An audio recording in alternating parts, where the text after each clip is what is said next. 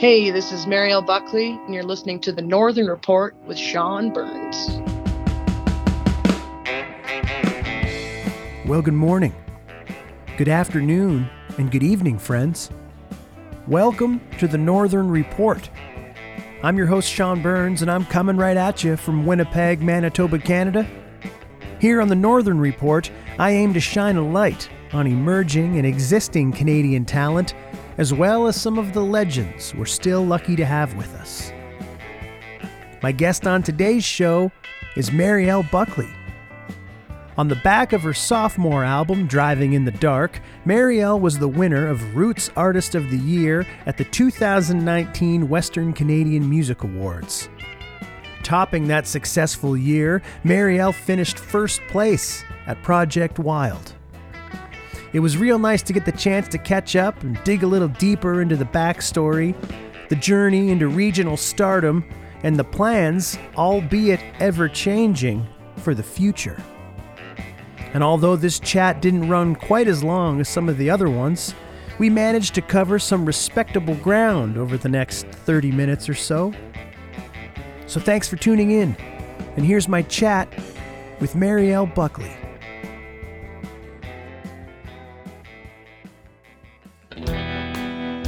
Hi, buddy. Hey pal, how you doing? Good man. How are you? I'm doing okay. Yeah. Yeah. Living in the Toba? Living in uh in Winnipeg in the heart of the continent. But you are now in the city of champions in Edmonton, hey? Yeah, I like it here a lot. It's like a bigger Winnipeg. I always felt there was similarities. I feel that way too. It's a lot like all the capital cities. I think they have a vibe about them that's just like very insular and like cool and creative.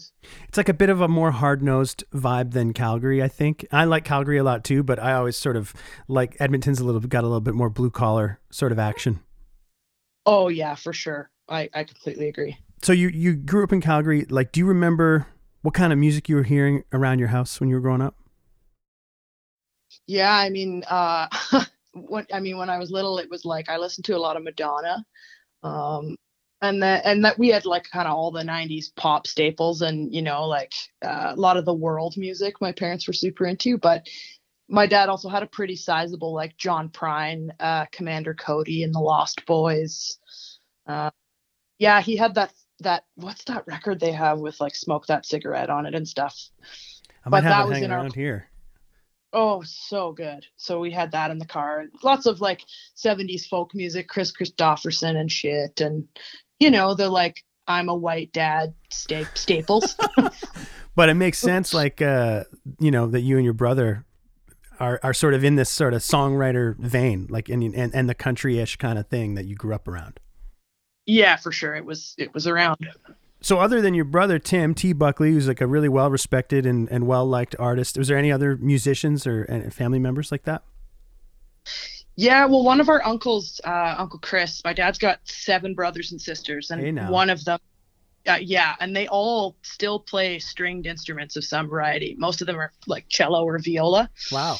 But uh, Uncle Chris plays viola in the St. John, New Brunswick string quartet still. Uh, and they like they go on tours and they do all kinds of stuff with the CBC and like they just did this fucking awesome recreation of a Stan Rogers tune, like an instrumental with like all these crazy awesome uh, you know, shots of Nova Scotia and it's a big yeah, so it, it's kind of neat to have him around still. That's really cool. So you did you liked all that stuff growing up? Like wh- when did you start singing? Do you remember when you started singing? Yeah, I I was like I was like young, but I didn't do it in front of people until I was in my 20s. But I was probably like 16 or 15 when I bought a guitar and started banging away on it. Your brother teaching you stuff, or you kind of just hammering out on your own? A little bit, but I was I was pretty. I mean, we were so far apart in age that he moved out when I was like, you know, I was only 11 or 12 when he was out of the house. Oh. Because he's seven years older than I am, so once he was gone, it was kind of like I knew he played and I thought it was cool, and that's why I started to do it. But he wasn't really around for me to to learn from.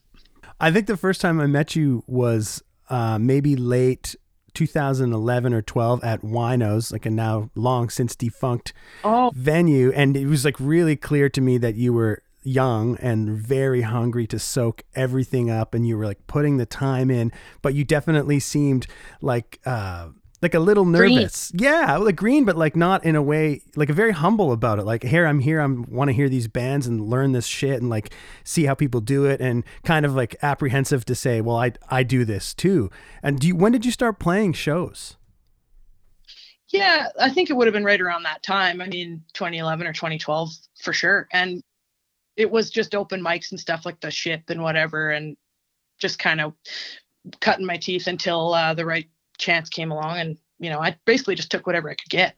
Yeah, first time I saw you was one of those six hour stampede shifts at the Palomino. Oh, yeah. I remember that because Lisa was there too. And I saw you do one of those way back with peter built Yeah. Yeah, and you had uh, you had Spider and I think maybe Kent.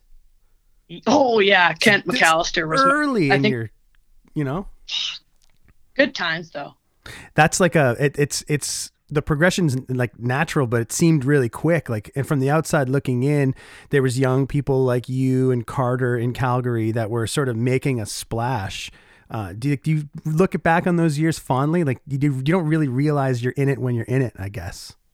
Oh yeah. I mean, it's kind of yeah, like that little five hour Palomino gig. I did it all the time to pay rent, and I loved it. Like it, you know, looking back now, it's like how you know how low pressure it was and how fun it was just to get up there and like kind of get paid to practice and you know try out new songs and whatever like yeah I, I certainly miss those days and then you made motorhome yeah when did you record and release that 2014 it was 2014 Mm-hmm. Yeah. Okay. Well, holy shit. Yeah, because I remember getting a copy of that maybe at one of those Palomino shows.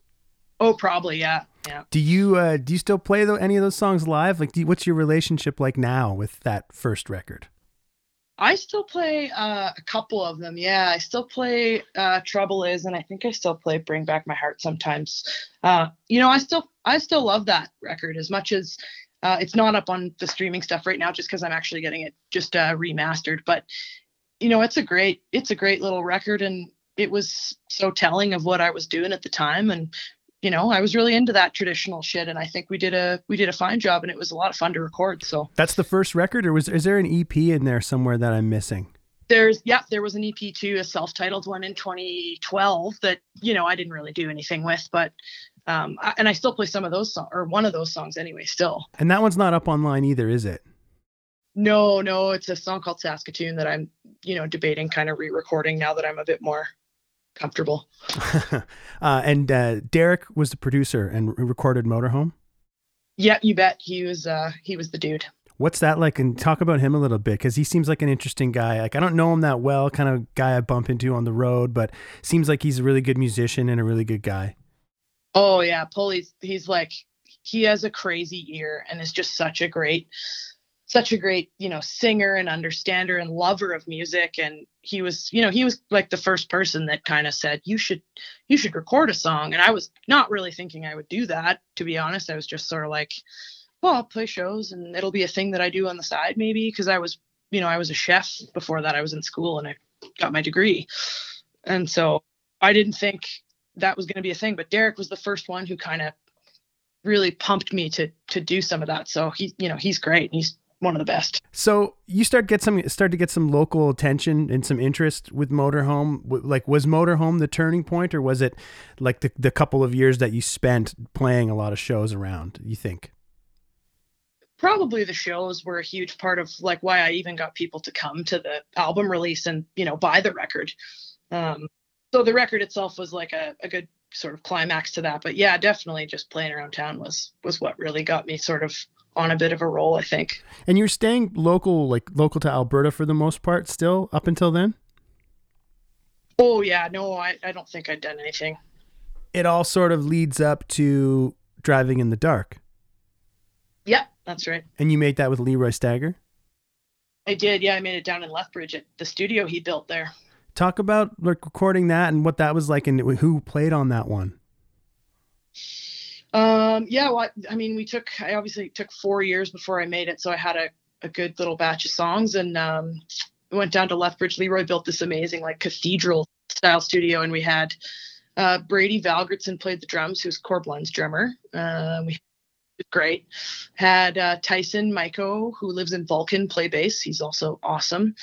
Um, Michael Ayotte from Fort Macleod played keys. Uh, Russell Broom played guitars, which was fucking crazy. Um, he's so good and such a he's got such a good ear for like hooks, which I really dig.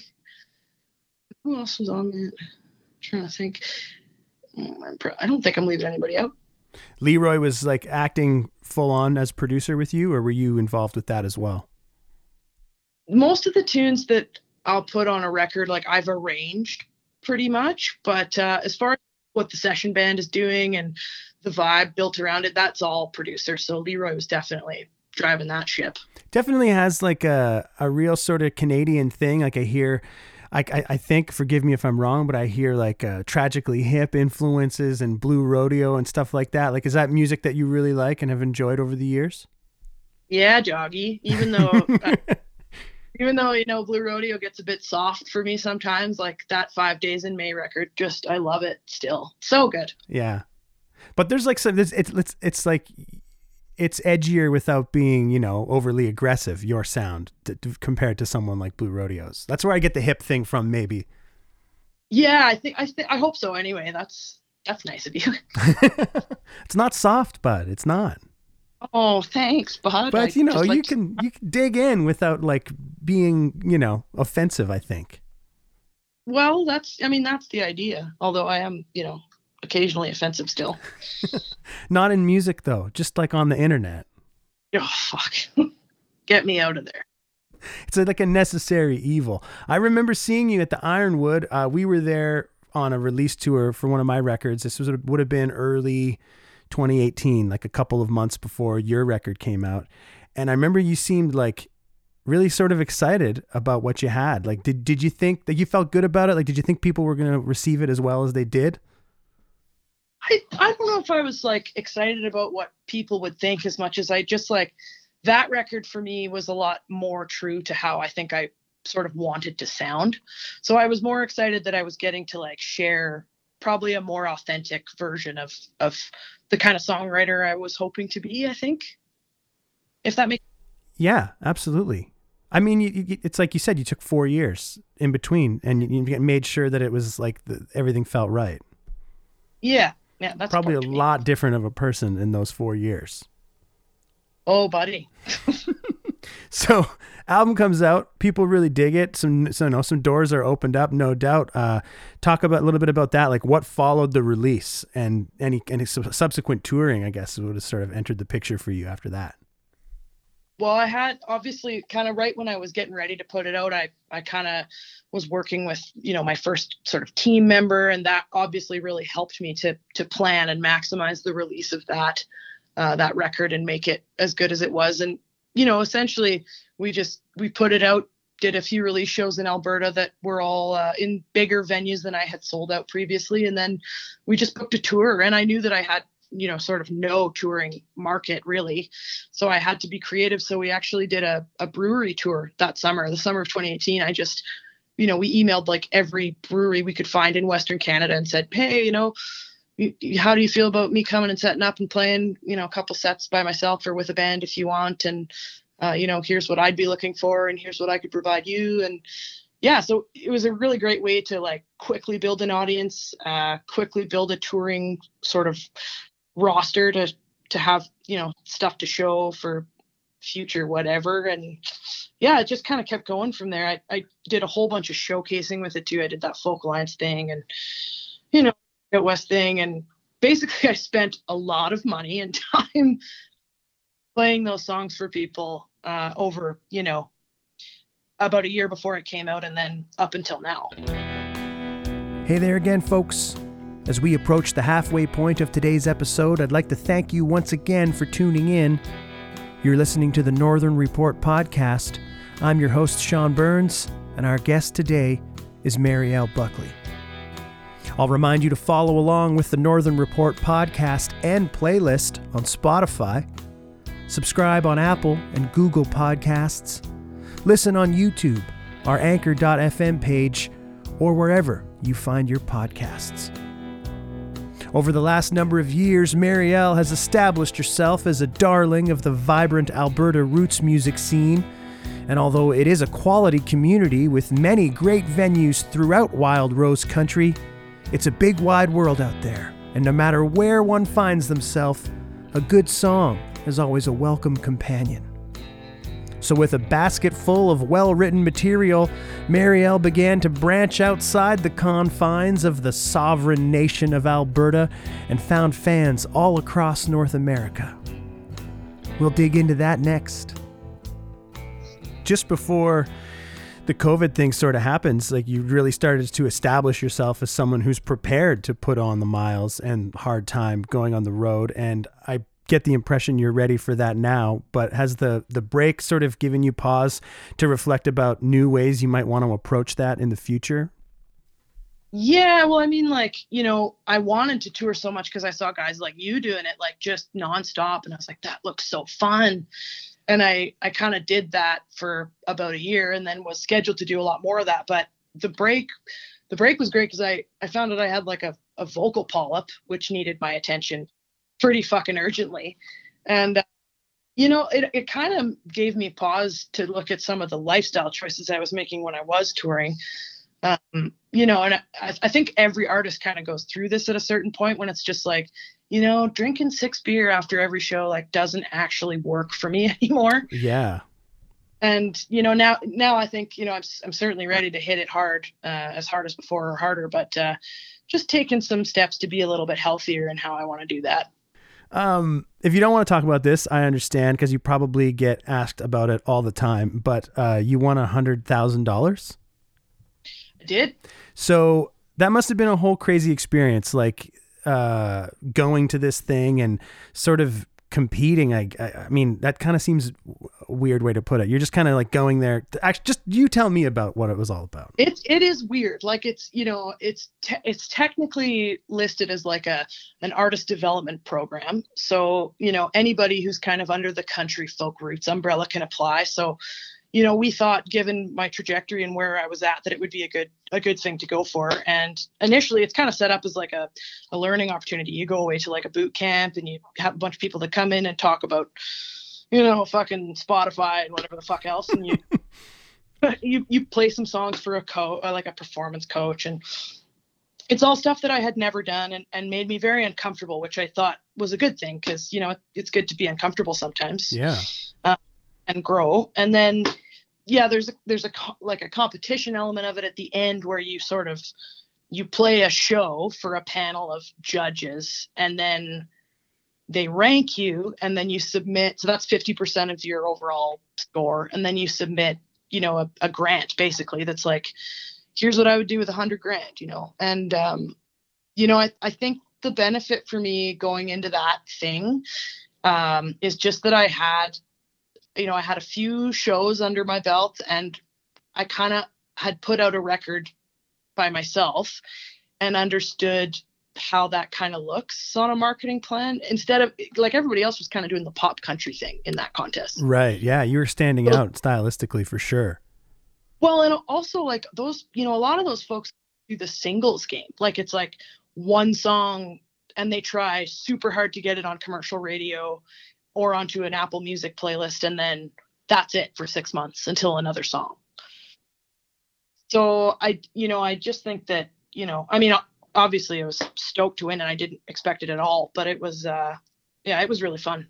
That's pretty exciting, but it must also be like a little overwhelming. You're like, holy shit! But I, I mean, you've probably had, you've had to detail how you're, you know, intending to spend it, but it still must feel a little bit, uh, a little surreal yeah well certainly there's an element of that and it's also like you know i'm i'm pretty hard on myself and i don't i don't like the idea of people looking at me and thinking like oh she's got a hundred grand like fuck she won't work hard now or the record won't be good or you know so I, I almost feel like it was a big it was amazing and such a big help and i'm so grateful but i'm also like fuck i really got to do a good job and, and show people that i deserved it you released a couple singles since then, right? There was one that you did with the Brothers Landreth. Am I right?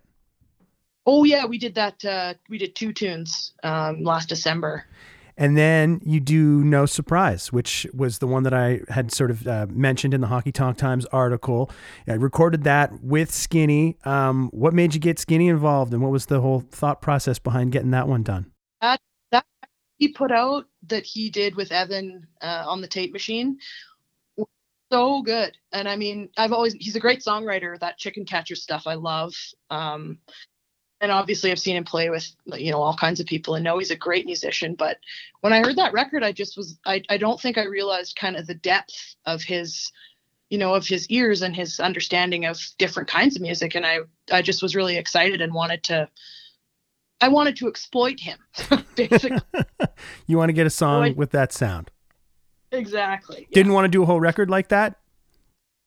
Uh, well, that's actually still something I want to do. Um, this full length record is has been something else that I've had, you know, kind of envisioned for a while. But uh, Skinny and I are still going to do. I'm going to do a super super hard country EP, hopefully in the next year or so. Um, in the same like on to tape and and all that. Yeah, he's great. He's really great. So and he's going to be playing on your your next full length record. Am I right?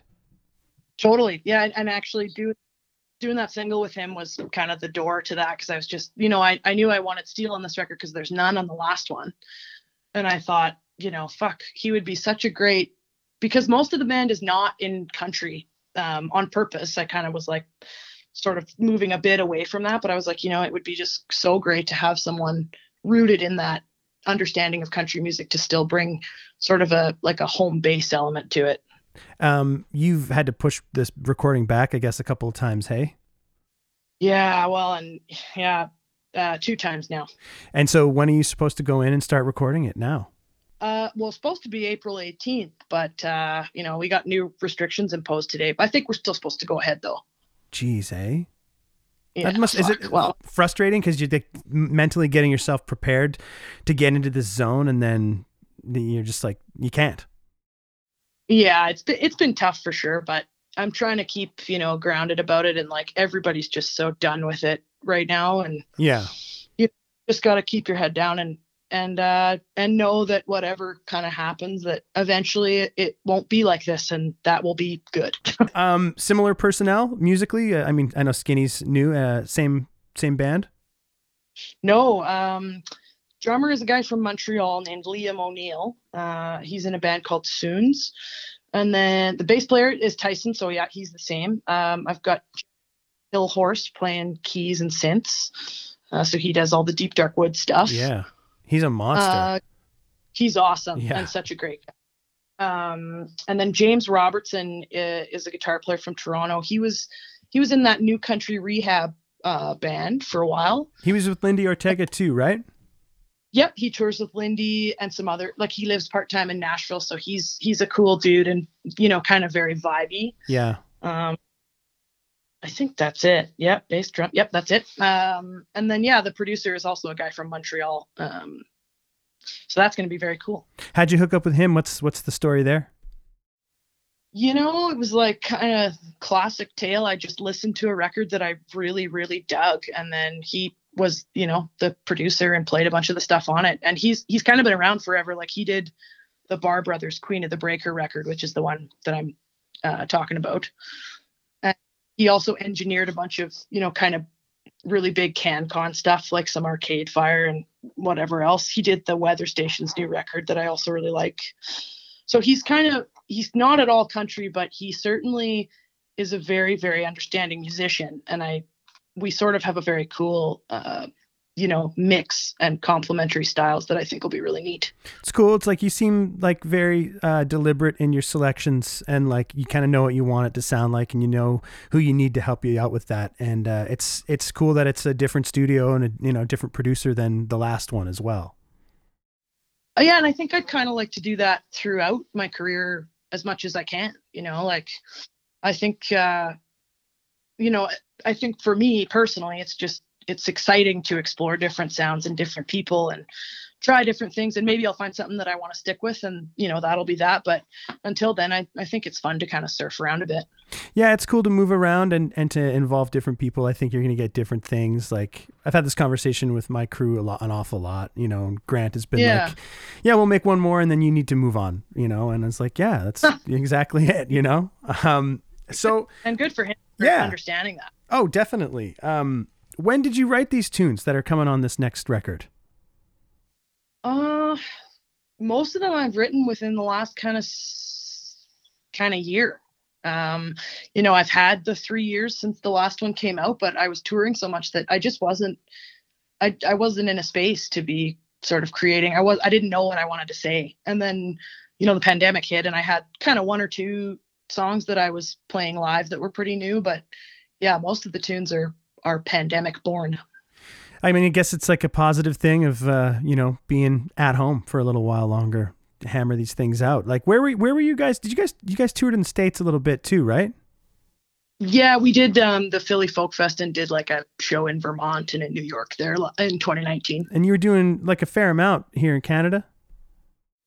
Yeah, hadn't done a whole lot in the East, but done Toronto a couple times, uh, done Hamilton a couple times, and Western Canada lots and lots.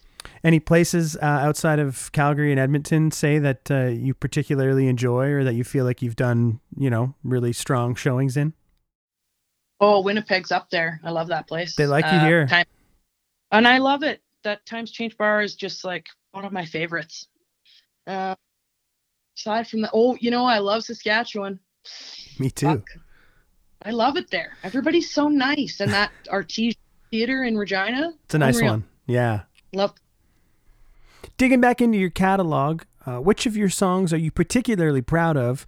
Uh, and is there any that you especially enjoy performing live? Uh, I still love playing "Driving in the Dark." You know, uh, that was my first song I wrote with other people, and um, you know, one of them is a Winnipegger, and I just I I wrote another song with him for this next record, and I it's I also like that song. Uh, so I you know I love looking back on that tune because I I wrote it out in Manitoba at a retreat, and yeah, it's just got great memories for me, and I still think it's a really well put together and articulated tune. You and, uh, was that Grant Davidson? Yeah, I love that guy. He's fantastic at what he does. And he's, yeah. Yeah, and I mean, you know, um, I still really like playing Rose Colored Frames because that one, you know, that one did okay for me, and I, it's a nice little tune. Um, yeah, I still dig into a couple tunes from Motorhome. Like I said, I play Trouble Is sometimes. I still play Motorhome uh, live with my band, but we've rearranged it into a bit of a an acid trip tune now, so that's fun. I like that one. That's one of my favorite ones of yours. Yeah, I like that tune too. Thanks, bud. Do you still do the uh, Big Big Love cover ever? That's a nice one too. Yeah, I whip that one out uh, usually Stampede season, um, or the odd, you know, whatever show we're playing two sets. That's always a good one for a two setter because it's super fun. And who doesn't like k.d. lang? Exactly. So, do you have uh, sort of the same? Will you be having the same guys you had as before, or has have people kind of moved on? Uh, I switched up the live uh, thing a little bit. Um, same bass player, Curtis. Uh, he's from Teulon, Manitoba, so he's a good. He's. good. Uh, and then Ryan uh, Funk, who plays with Dell. Um, and I've got uh, kind of rotating keys player, but a guy Matt Kraus, who's an Edmonton boy, was in that band Altameda for a long time. Uh, and a drummer, new guy named Luke, who's uh, a young kid and just just graduated that Grant MacEwan program here in Edmonton, and he's awesome, awesome. Awesome and eager. Yeah, I, I love playing kind of my own age and a bit younger because they they want to do it. Are you typically writing solo then? I know you, you said you wrote one with Grant or wrote a couple with Grant Davidson. Is the co-writing thing something you do much? You know, I do it the odd time, and I I mean to do it more, and I try to, but I kind of I have a lot of anxiety around it still after doing it a few times, and I don't I don't always love it. Just you know, it's got to be the right. I've got to be in exactly the right mood. But most of my shit I write on my own still. Skinny is the only person that I can comfortably write with. Really, hey? Yeah, we've written a few together, like where we, he would be on the road with me, and I've noticed this a lot with uh, with guys that have children at home. It's like they need to they need to like justify their being away or they need to remain occupied during the day. So he's always Yeah. quick to be like, "Let's go, let's go. What do you got? I got, you know, show me what you got. I got this. Like, let's do it. We got to finish one. We got it." And it's like, okay, you know. Uh, and I really like that. But other than like other than him, yeah, for me it's the same thing. And I understand what you mean. I think you know, especially when you're hard on yourself. Yeah, and- and I think there's also, you know, well, you you know, like in the modern country world, that's kind of all it is. And as much as I I sort of see the value sometimes in doing that, I also like, you know, I kind of think it at times it can strip away the, you know, the person, you know, because when you write a song, it's very personal. But the cool thing about it is that a whole bunch of people also interpret it as being personal to them. And I think when you you know when you kind of oversimplify and generalize by writing in a group or trying to make it like a relatable thing it just kind of loses some of that for me I think I know what you mean. Yeah, yeah. yeah Um, I know you're like, you know, and I see that you're very supportive of fellow artists and of your pals and stuff. But who are some current artists or bands that you like really especially enjoy listening to? oh uh, well right now you know non-local but you know i'm listening to that live war on drugs record like once a day it's getting me through feels like i'm at a show um i'm really digging on uh some manitoba peeps though. That that buddy chris ulrich just put out a pacific central album i really like. Uh, that's got some cool sounds on it. Uh who else? Uh, i love micah erenberg all he's doing out there too. Um you know I, I should know more but i don't. Uh up in edmonton there's obviously lots going on but i like uh lucas chaisson's up here.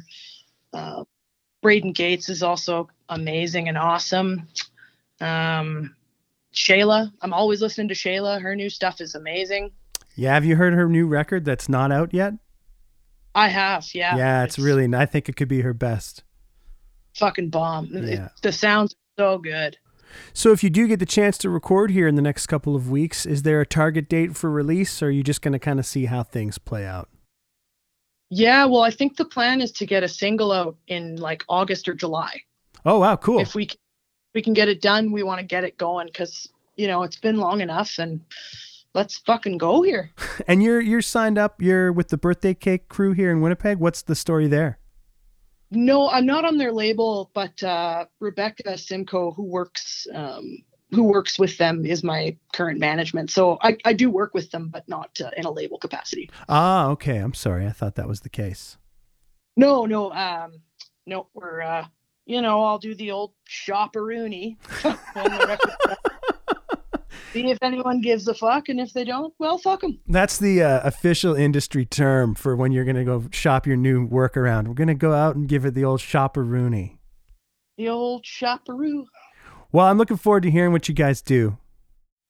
Thanks, bud. I'll uh, I'll send you some some roughs when it's all done. That would be really great. I really appreciate you taking the time to talk to me today. Well, I like you, Sean Burns. I'll talk to you whenever you want. I hope it goes well. I really do, and uh, and it's really good to talk to you. Yeah, you too, bud. Take care, okay? You too, Bucks. Have a good one, bud. Okay, bye, Sean. Bye. Well, friends, I hope you enjoyed my chat with Mariel Buckley. I gotta thank Bucks once again for taking the time to talk with me. Listen to Mariel's tunes wherever you stream music for a nominal monthly fee, or check them out at Follow along with the Northern Report Spotify playlist to hear music from the folks that I've covered in the Honky Tonk Times column, as well as here on the podcast. Remember to subscribe, like, follow, and share the Northern Report. Our logo was created by Boots Graham of Boots and the Hoots, Central Alberta's finest honky tonkers. Music on the show today, courtesy of Sean Burns and Lost Country, The Divorcees, and Skinny Dyck. From local legends to regional stars to the cream of the Canadian crop. You'll find it all here on the Northern Report. Thanks for tuning in, folks. We'll chat later.